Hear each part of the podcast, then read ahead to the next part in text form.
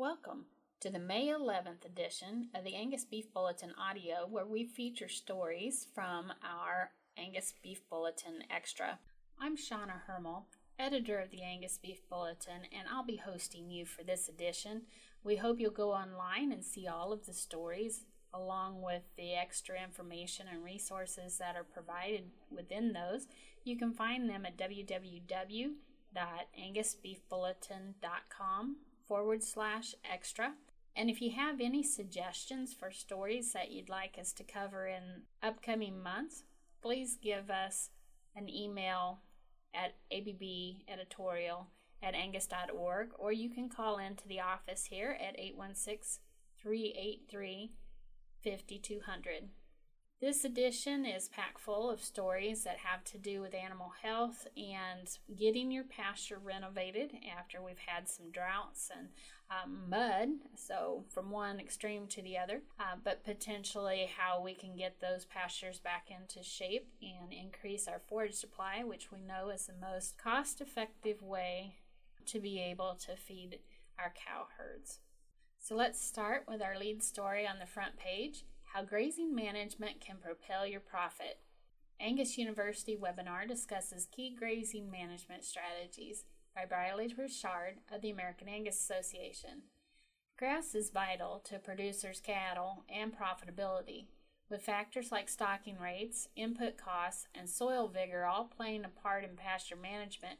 How do cattlemen decide where to focus to optimize use of this resource? We're not going out there trying to change what you've already got, says Hugh Aljoe, Director of Producer Relations with the Noble Research Institute.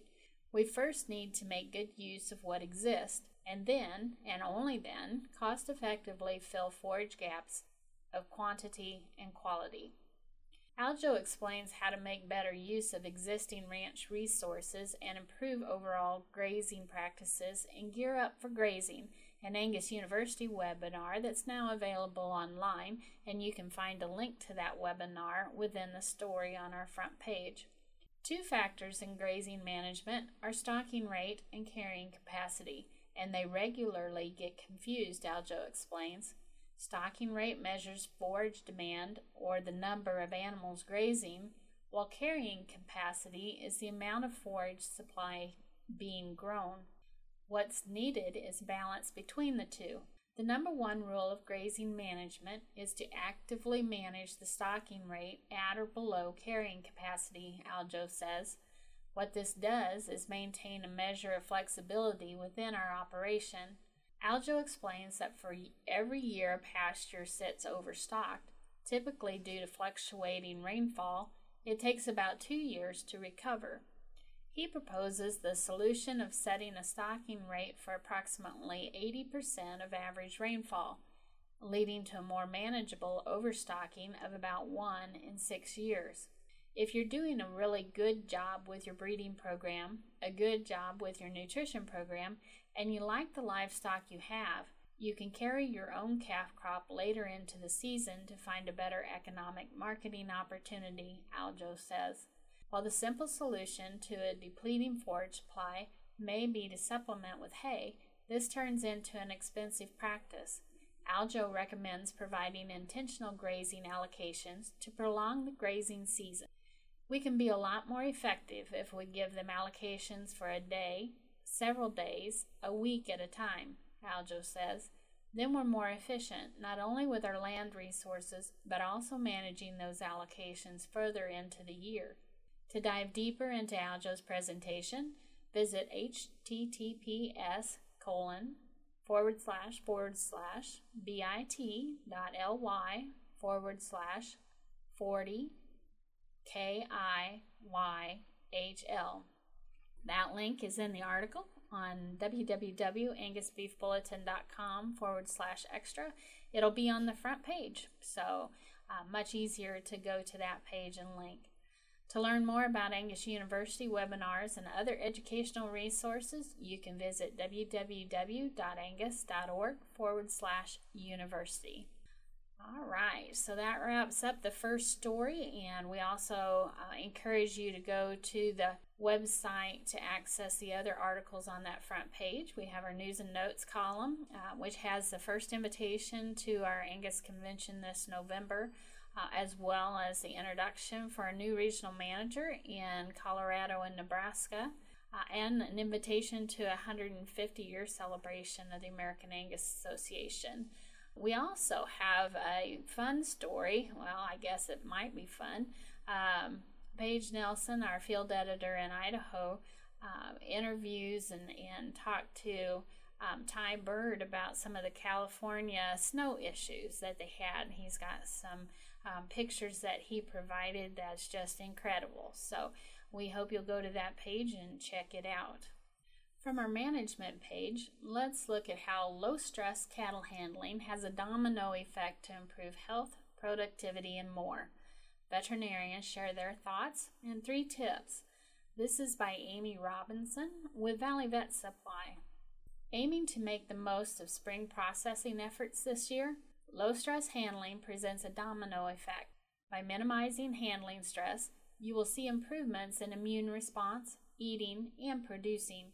Calves go back to eating and gaining weight. Cows go back to eating and growing their calf.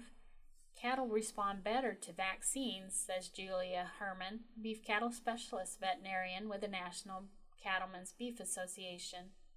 For anyone unfamiliar with the term and practice, low stress handling is one part of stockmanship that incorporates the understanding of cattle's natural behaviors and the handler using that knowledge to positively affect cattle movement and management. It's responding to their movement, anticipating what the animal will do next, says Herman. The Beef Quality Assurance, or BQA program, teaches about this principle in preventing stress and disease in cattle, which improves cattle welfare and productivity.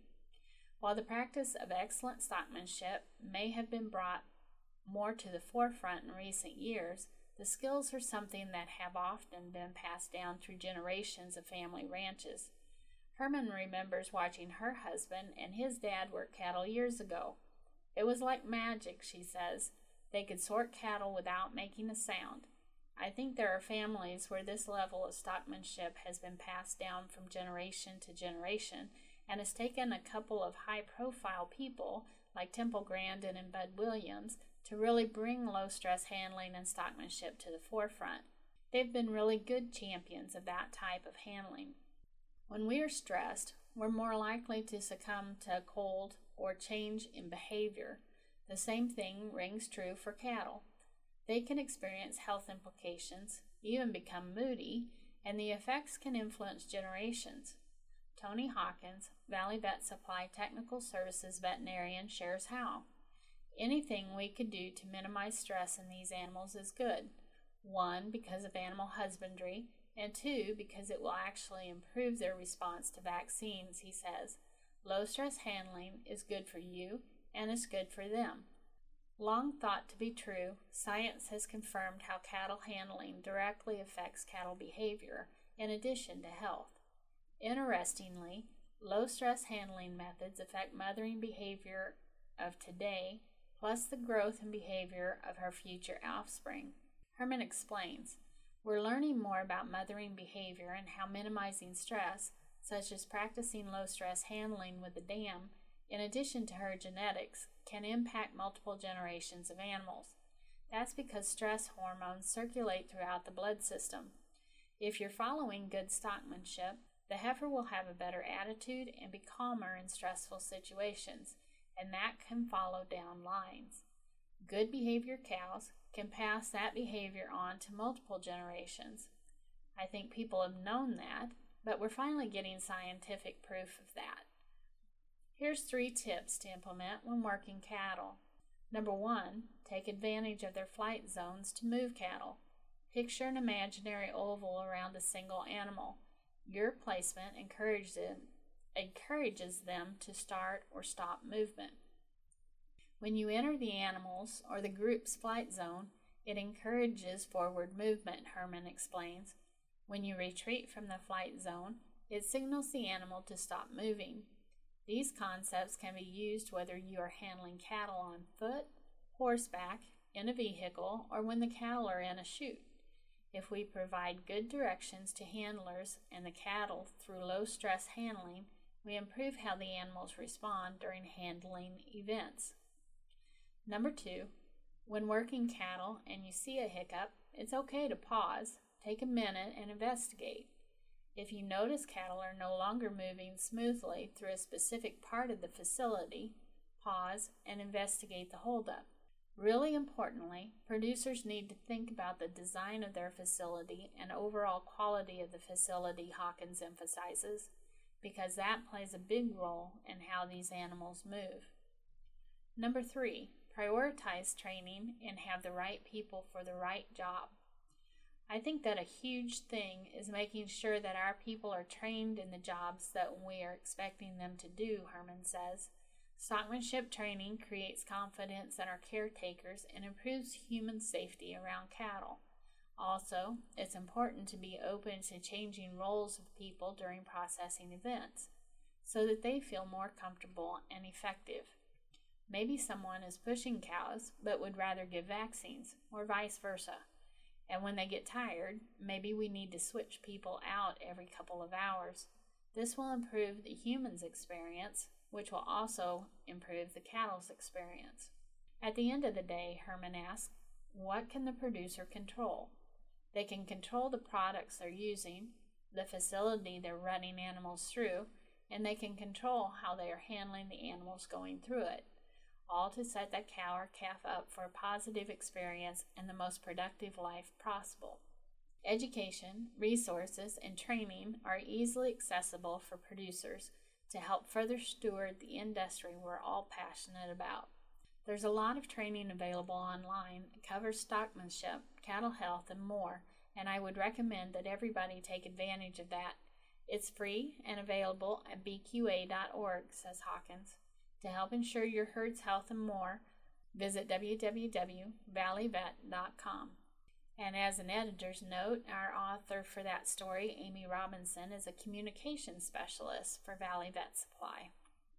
Other articles on our management page include um, an article on precautions for when you are doing weed control by Heather Smith Thomas and um, honestly, I probably would have read that article to you, but I couldn't pronounce the source's name. So hopefully that'll intrigue you enough to go online to our management page at www.angusbeefbulletin.com forward slash extra um, to access that story. And maybe you can tell me how to pronounce his name. Um, also, we have a story on rebuilding uh, the cattle herd starts with rebuilding your pastures, and that article is provided by Corteva, and they provide some really good, uh, helpful advice there as well. Let's move on to our nutrition page, and Heather gave us an article on silage, which we will read. Silage for beef cattle tips for putting up high quality corn silage and reducing losses. Silage is a common feed for dairy cattle, but it is also used in many beef operations. Silage can be created from nearly any forage crop, including grasses and legumes, but corn is often used because it is the most energy dense. Putting up a crop as silage is a way to preserve forage quality through fermentation in an anaerobic environment, preventing growth of detrimental spoilage causing microorganisms. Corn silage has a lot of nutrient value if harvested and stored correctly, according to Stephen Hines, University of Idaho Extension educator in Jerome County. The varieties bred for grain production have shorter stalks. Most of the plant energy goes into forming ears. Silage varieties tend to be taller with more plant mass, but still put on a good ear, says Hines. In the West, we tend to have mostly drive over piles and in the Midwest and East, most farmers use upright silos. For a drive over pile, it's best if you have a hard, clean area like concrete or asphalt rather than just soil, which creates contamination and loss. A drive over or bunker type pile needs to be properly covered after the silage is put in to minimize dry matter loss. Good silage is put up with 65 to 70% moisture According to Hines, 68% to 70% moisture in the corn plant is considered ideal. Moisture content is crucial to the ensiling process. He advises producers be aware of when the corn crop is reaching that level or have someone from a custom harvest company or seed company help check moisture levels. Silage that is put up too wet, meaning cut too early in the season, typically has ears that have not finished developing and the starch level or energy level isn't high enough. Even worse, wet silage tends to produce more undesirable bacteria and bad molds, he warns. Silage that has been put up too dry is hard to pack adequately, says Hines. It's too fluffy and doesn't pack very well. Dry matter losses increase because it's hard to get the pile to ferment properly. You can't get the ear all pushed out of it. Hines did a study several years ago looking at packing density of silage piles across southern Idaho and found that most silage was barely packed enough, and in some cases, not enough. You want to build the pile fast, he says. Ideally, you'd make a pile within a day or two and immediately get it covered. You don't want to expose to air very long because you start getting dry matter losses immediately. The top layer must be sealed off to protect it from air and oxidizing and keep off any rain or snow. Corn silage should sit at least three or four months for the fermentation process to be fully complete before it's broken into and fed. We call it a Christmas feed because it takes about that long from harvest, says Hines. Though some people start feeding sooner because they need the feed, it's better to wait, he explains. At four months, most of the fermentation has happened, but full fermentation and stabilization occurs at six months. Once it is properly fermented, it will keep for several years if it was put up well and protected. It keeps its nutrient quality longer than baled hay, he notes. When you start to feed a pile, do it strategically because once you open it up, it starts to deteriorate in quality. Manage the face of the pile so the exposed surface gets used daily. When you build the pile, make it of proper size so you can feed material from across the entire open face each day, Hines advises. This ensures the next day's feed is relatively new. You don't have some that's exposed to the air for a long time. Hines recommends feeding off about 6 inches of the entire face each day. This keeps the face ahead of oxygen's effects. Once the silage comes into contact with oxygen, it starts to get stale. You don't want your daily feeding stale, says Hines. As oxygen penetrates into the pile, it reinvigorates the aerobic organisms. They start digesting the energy components of the feed, and the pile loses dry matter. Even if you do everything correctly, you'll still have about 10% dry matter loss. If a pile has a thousand tons of corn silage, you've lost a hundred tons. That's a lot of money loss, and money spent from the time the ground was worked until the pile was covered, he says. If you haven't put up silage before, you need to not only figure out how many tons you think you'll need, but also add some additional acres to make up for dry matter loss. As an editor's note, our author Heather Smith Thomas is a freelance writer and cattlewoman from Salmon, Idaho.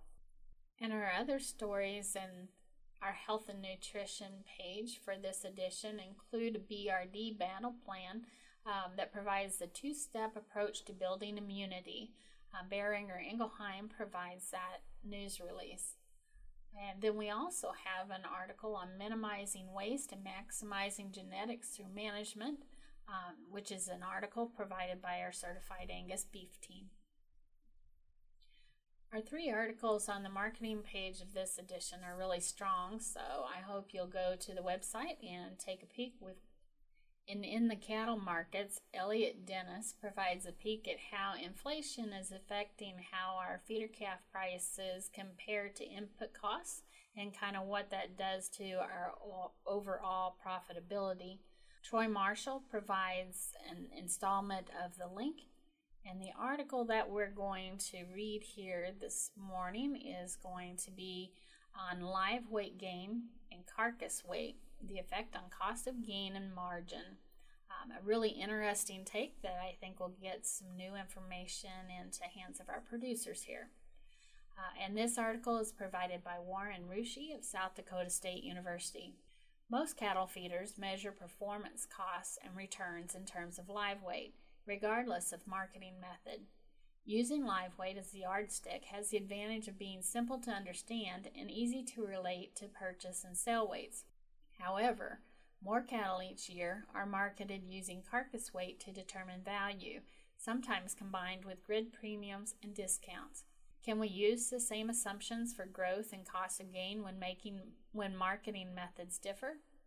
Live weight gain and carcass weight gain are not parallel. It is tempting to assume that the relationship between carcass gain and live weight gain is equivalent to dressing percentage, approximately 62% to 64%. That assumption is not correct. As cattle are fed for additional days, dressing percentage increases. Lighter weight feeder cattle might only yield in the mid 50% range, while very fat finished cattle may have dressing percentages greater than 65%. Figure 1 illustrates research conducted at South Dakota State University and published by Bruns et al. in 2004. The carcass weights on the x axis are in kilograms and are less than what is common today, but the general concept still holds. Within a population of cattle with similar genetics, dressing percentage increases as weight increases. And we're sure you're going to want to go to the website at www.angusbeefbulletin.com forward slash extra to be able to look at that figure and, and the ones that follow here in the article. So, in order for that change in dressing percentage to occur, the amount of carcass weight gain as a percentage of an animal's live weight gain must be greater than the dressing percentage measured at slaughter. These differences between the proportion of live weight gain contained in the carcass is termed carcass transfer and can be as much as 80% or more as animals put on more fat. For example, suppose a 1,000 pound steer yields 55% or 550 pounds of carcass weight. Feed that same steer to 1,600 pounds and the dressing percentage might be 65%. That steer's carcass would weigh 1,040 pounds. Increasing live weight by 600 pounds resulted in 490 pounds of carcass weight gain. If we divide 490 by 600, we can see that the carcass transfer in this case was 81.7%. How does this affect feed efficiency? Cattle feeders typically discuss feed efficiency in terms of the amount of feed required per pound of gain usually on a live animal basis. However, live weight efficiency might not be the ideal measure if we are marketing cattle on a carcass weight basis. Researchers at the University of Nebraska examined results from five years of data on nearly 2,400 yearling steers with an endpoint target of 0.5 inches of fat to examine the relationship between live versus carcass measures of feed efficiencies. Figure 2 shows their analysis of how different measures of output affected efficiency. The amount of feed required for each pound of gain increases linearly as days on feed increase across the feeding studies. That should come as no surprise to cattle feeders, as that is a common occurrence as cattle get fatter with more time on feed.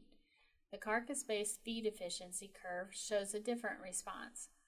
The penalty for increased days on feed is not as severe because while live average daily gain decreases as the cattle are fed longer, carcass daily gain changes much more slowly. These relationships reinforce the point that the ideal length of a feeding period depends on how cattle are marketed. There is a greater margin of safety for extending days on feed when cattle are marketed on a carcass weight basis compared to selling cattle live. Determining the ideal marketing time for finished cattle is not always a straightforward process. Market conditions, both slaughter and feeder cattle prices, feed cost, pen conditions, and cattle performance all influence endpoint decisions. Grid marketing adds a further wrinkle, as extended days on feed result in greater carcass weight and potentially improved quality grades, but at the risk of discounts for yield grades and heavyweight carcasses. Working with a nutritionist who can help feeders interpret closeouts and available carcass information can help fine tune marketing decisions. As an editor's note, Warren Rusche is an assistant professor and a South Dakota State University Extension feedlot specialist. That wraps up the articles that we were going to read for you for this edition of the Angus Beef Bulletin audio. We hope you'll go online and check out the website. Give us any feedback at abbeditorial at angus.org or give us a call at 816 383 5200. Thank you and enjoy your day. We hope you'll also visit our Angus at Work podcast, available for download uh, at any of the places where you normally would download your podcast.